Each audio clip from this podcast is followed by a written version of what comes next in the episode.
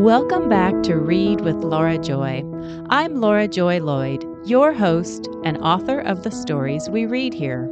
This is interactive, serialized fiction, where there's always more to the story and readers influence what happens next.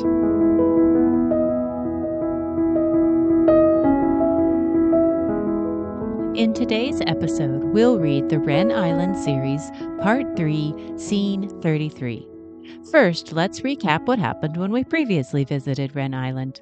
Macy was holding down the fort at home, taking her responsibilities very seriously and finding creative ways to rest.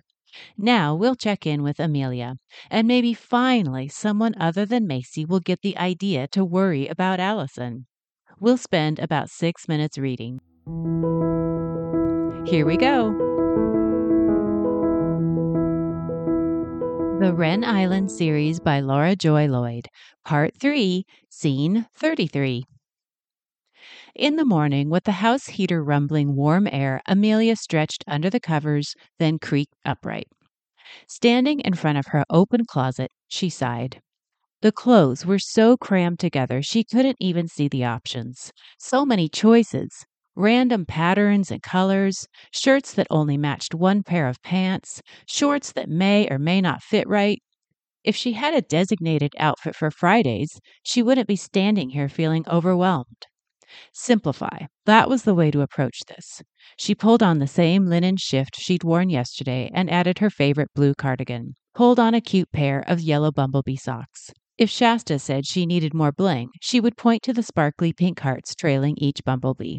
While she dressed, she listened to another chapter of David Copperfield. That was another nice thing about audiobooks and ebooks. They didn't take up any physical space. She leaned against the closet door to wedge it closed. Downstairs, she fed Miss Kitty and Marshal Matt Dillon, careful to clean up all the spilled seeds on the counter and floor. When she stepped outside with Lokita to the fenced area, sparrows and juncos were eating from the bird feeder at the forest edge, and a little gray bird was running around on the ground.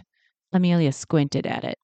Not a bird, a mouse. Well, as long as the mouse stayed outside, they'd be A OK, to use a term of Allison's. Not that anyone was going to tell Allison about a mouse, this time or any other time. Back in the kitchen, Amelia gave the dogs their breakfast. Shasta flashed in like a neon sign, wearing a pink sequin top cut embarrassingly low and black leather pants with rhinestones up the sides. A bright orange scarf was wrapped around her head and trailing down her back. Shiny jewelry clinked around her neck and wrists. Even blurry, Shasta was a brilliant flash. Shasta handed Amelia a mug with a bow tied around it. A gift from me to you, sis. Amelia read the words printed on the side. Not before coffee. Just what I wanted. Thanks, Shasta. She fixed herself a bowl of Fruity Loops cereal with milk, then joined Shasta at the table. When Macy walked in, she set her phone on the counter. Still no message. Nothing. Should we call the Coast Guard, do you think? Shasta rolled her eyes. She's hardly been gone a day, Mace. Give the girl a break. Macy pulled ingredients for a green smoothie from the refrigerator and sent a weak smile to Shasta. Maybe you're right. Maybe it's just my ferocity coming out again. Allison is perfectly capable of taking care of Allison. Amelia took another bite of cereal. Shasta straightened the bracelets on one wrist. She's probably living it up this very moment, eating bagels and lox with a cute new guy, or shopping somewhere fancy, or hang gliding. Hang gliding! Macy dropped a dish to the counter. It broke. Tiddlywinks, Mace! I didn't mean to. While her sisters bickered, Amelia collected the dirty dishes and lined them up in the dishwasher. She picked up her phone and wandered into the main entry. Remember how wonderful it felt to walk into this house the first time? Like the most beautiful place in the world was welcoming her. When her sisters' voices grew more animated, Amelia headed outside. Wonder what the bald eagle family would be up to today. She was videoing the frost edged leaves of a rhododendron when Virgil came by and asked how things were going. Amelia sighed. Even a house as big as Allison's isn't room enough for Macy and Shasta to get along. Virgil sat on a tree stump, tugged off a nearby grass stem, and chewed on it. How's your YouTube channel coming along? I've added lots of videos, but I haven't made it public yet. Are you holding off for a reason? Amelia fingered the edge of a leaf, melting the frost. Just one little toggle switch. That's all it would take for the world to see Wren Island. For some reason, though, it felt like some of the videos should only be seen by friends, people who knew and loved them. She pulled out her phone, found a video, and showed it to Virgil. Allison singing to the dogs in her pretty voice. Another video of Allison helping Shasta set up an arcade game. Allison teasing Amelia about her interview questions, a row of diamond earrings sparkling along one ear, those diamonds must have cost a fortune. You couldn't look at Allison and not see those earrings.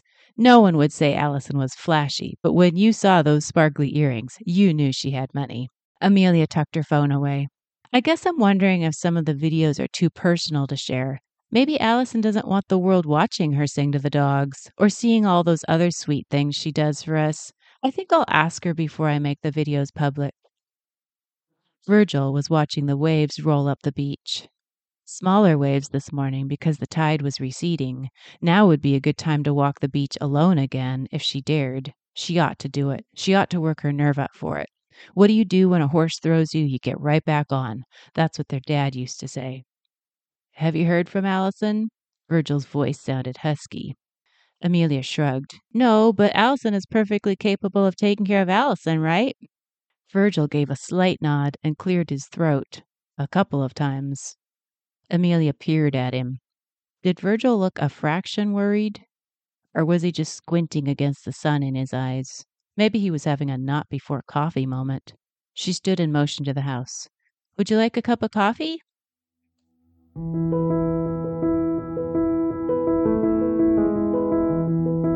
We just read from the Wren Island series, Part 3, Scene 33. Amelia's not before coffee mug has been a long time coming. Back in part one, scene nine, episode 11, Amelia asked if an espresso machine would be a big ticket item on Allison's credit card. Macy said they didn't need an espresso machine because none of them drink espresso. Amelia countered, saying if she had a fancy machine, she'd drink espresso every morning in a mug that said, not before coffee.